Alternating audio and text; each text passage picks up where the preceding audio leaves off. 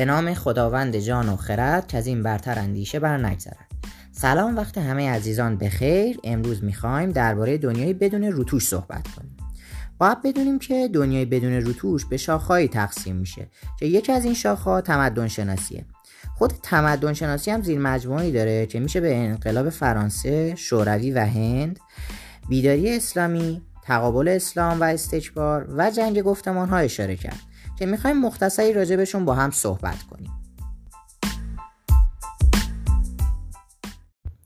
اولین شاخه که می‌خوایم در موردش بحث کنیم مقایسه انقلاب اسلامی با انقلاب فرانسه و روسیه و دیگر انقلاباست انقلاب اسلامی ایران که در 22 بهمن 1357 به پیروزی رسیده یه حرکت مردمی خودجوش و بینظیر تو تاریخ سیاسی کشورهای جهانه. انقلاب اسلامی رو می‌تونیم با انقلاب فرانسه سال 1789 و انقلاب روسیه سال 1917 مقایسه کنیم. چون انقلاب اسلامی تو اصل آرمان و هدف با انقلاب فرانسه و روسیه متفاوت بوده. رهبری انقلاب نمی‌خواستن اون چیزی رو که انقلابیون فرانسه که همون نظام دموکراتیک هستن پیاده شه و نمی‌خواستن برنامه های سوسیالیستی روسیه رو انجام بدن. اونا در اصل می‌خواستن یک حکومت اسلامی رو درست کنن. به خاطر همین امروز این دو انقلابی که گفتیم هیچ کدوم به هدفشون نرسیدن. پس بین انقلاب اسلامی و انقلاب روسیه و فرانسه توی انگیزشون و عملکرد و راضی نگه داشتن مردمشون فرقای خیلی روشنی وجود داره. رهبر رهبر انقلاب اسلامی امام خمینی رحمت الله علیه که شناخته دقیقی از انقلاب های دنیا داشتن فرمودن که انقلابات توی دنیا زیاد به وجود اومدن. یه حکومتی رفته یه حکومتی اومده. یه رژیمی رفته یه رژیم دیگه ای اومده. ولی در اصل باید دید که دلیل ایجاد انقلاب چی بوده و نتایجش چی بوده و تفاوت انقلاب اسلامی با انقلابای دیگه توی پایداری و کارایی و امنیتشون بوده بعد از پیروزیاشون یکی از تفاوتهای دیگهشون توی ایدئولوژی و افراد شرکت کنندشون توی این انقلاب هست.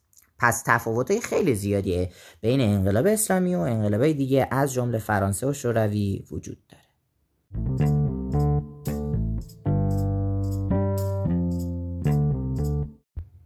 یکی دیگه از شاخه‌های تمدن شناسی بیداری اسلامیه. بیداری اسلامی توی ادبیات سیاسی معاصر ایران و جهان به معنی تحولات فکری و اجتماعی دو قرن اخیر جامعه های اسلامی جهت وفاداری به اصول دینی اسلامی عامل اصلی بیداری اسلامی برخورد مسلمانان با فرهنگ و تمدن جدید غربی و پی بردن به عقب ماندگی های خود توی بعضی از زمینه های شعونات در برابر غرب هستش. این پدیده برخورد بزرگان و دانشمندان جامعه های اسلامی توی برخورد با فرهنگ تمدن غربی هست. موج بیداری اسلامی امروز سراسر جهان اسلام رو با ضعف و شدت در بر گرفته. اما محل اصلی شکلگیری بیداری اسلام رو چهار سرزمین مهم اسلامی یعنی ایران، جهان عرب که همون مصر و شام هستش، ترکیه عثمانی و هند تشکیل میدن. مشخص کردن تاریخ دقیق برای شروع بیداری اسلام قاعدتا کار سختیه. اما توی هر کدوم از این چهار تا سرزمین می‌تونیم از بعضی از حوادثی که رخ داده به عنوان شروع و مبدع تاریخ بیداری و آشنایی با تمدن غرب و آغاز بیداری دونست.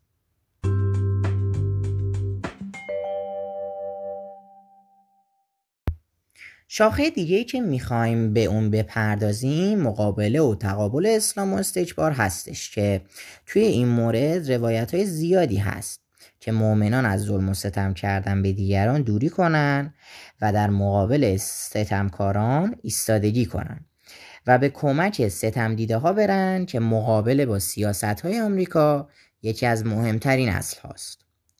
قطعا مبارزه با آمریکا و استکبار هزینه هایی رو هم برای ملت ایران داشته. ولی مردم ایران با مقاومت و ایستادگی خودشون این هزینه را رو پرداخت کردن. تا نتیجهش توی همون استقلال کشور امنیت توی مناطق پرخطر و پیشرفت های زیادی توی زمینه های از جمله زمینه های مختلف علمی و صنعتی با وجود داشتن تهدیدها و تحریمها دیدن.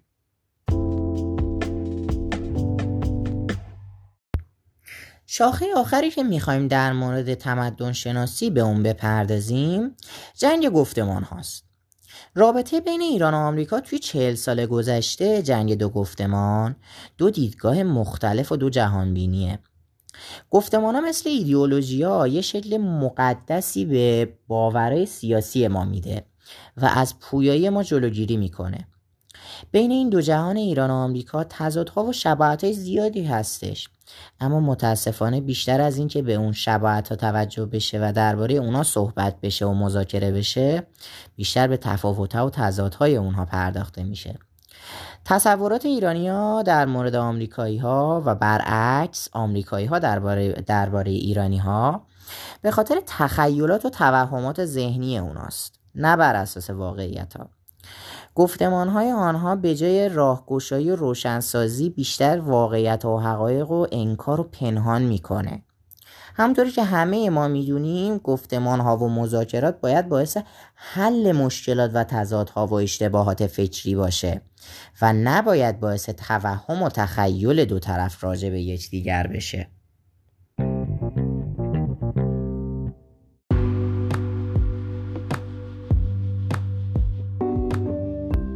امیدوارم تونسته باشم در این مدت زمان کوتاه مطالب مفیدی را برای شما ارائه بدم. ممنونم که تا این لحظه با من همراه بودی، موفق و تندرست باشید. تا درودی دیگر بدرود.